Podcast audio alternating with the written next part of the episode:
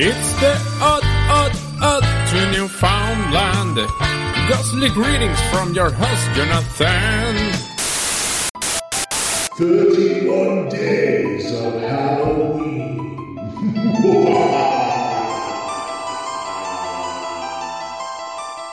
So I'm thinking by now you've probably seen the horror movie Freddy vs. Jason, which was just a great movie, honestly. Good movie, like fun.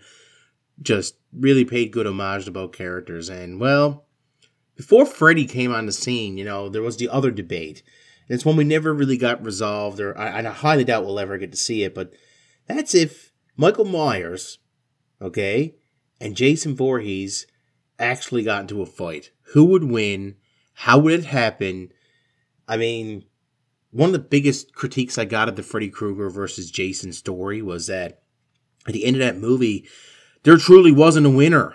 So I'm thinking that we do this one justice and actually put this one to bed, so to speak. Mike Myers versus Jason Voorhees. Which iconic slasher would win? Both have a host of powers that make them utterly terrifying.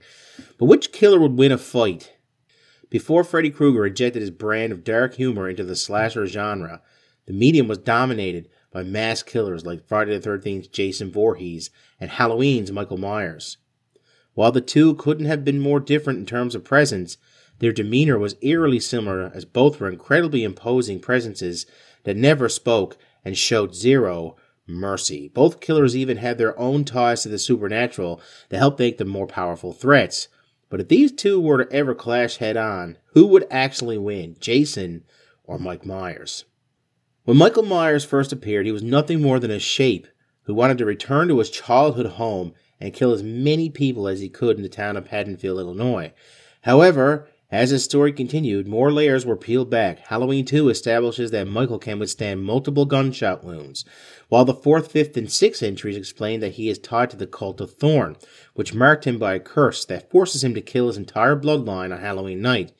To achieve his goal, the curse grants him strength, near invulnerability, and high levels of endurance, which allow him to use objects as deadly weapons as well. Michael's goal of killing Laurie Strode and the rest of the bloodline offers many perks, such as turning him into a machine that never stops and shows no mercy. But he can also take immeasurable amounts of damage, including being shot, burned, stabbed. However, due to the curse, Michael isn't entirely in control of his own free will. He is one track minded.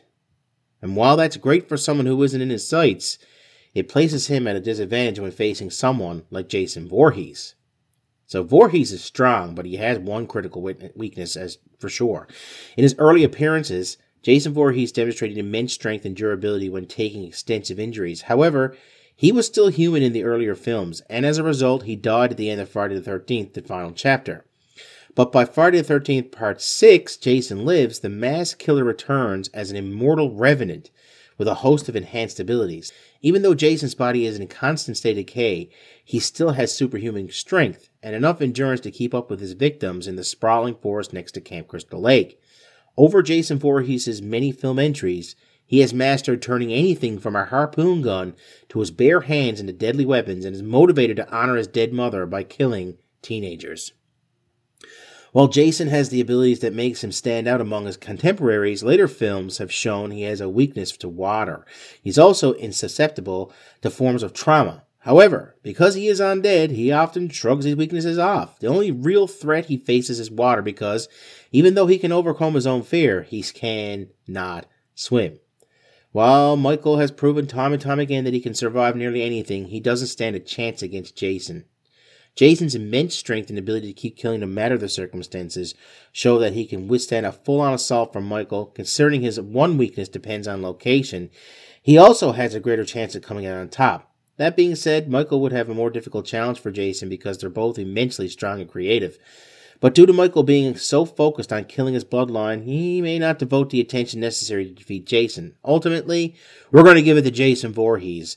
His persistence and ability to make his own decisions make him the winner in the battle, assuming Voorhees and Myers don't team up and go on a killing rampage, which would then turn this into a triple threat. So, what would happen if we had a triple threat match between Jason Voorhees, Michael Myers, and Freddy Krueger? Well, here's the issue Jason, Mike Neither of those guys dream. And if they do dream, they have to be induced into the state of dreaming. I still say Jason wins. I think Jason wins, mainly though because he's he's got that vengeful spirit. I think it is. He's not a one track mind kind of guy, and ultimately all you gotta do is stay awake and Freddy can't hurt you, so there you go. well, it's good to know that we know a clear winner anyway. Guys, I hope you don't get slashed and hacked to pieces, and I hope you come back tomorrow for more 31 Days of Halloween. Take care. Attention all Podbean, iTunes, Stitcher, and TuneIn radio listeners. The Odd to Newfoundland Paranormal Podcast brings you the best in East Coast esoterica on the first of every month. Together, we can keep it growing by sharing the show on social media, subscribing to the show wherever you may be listening to it from, and by leaving feedback about your favorite episodes. Jon certainly needs a friend like you to help make his dreams come true, minus the alien abduction dreams. That is not cool at all. The Odd to Newfoundland Paranormal Podcast, always available, always free, always odd.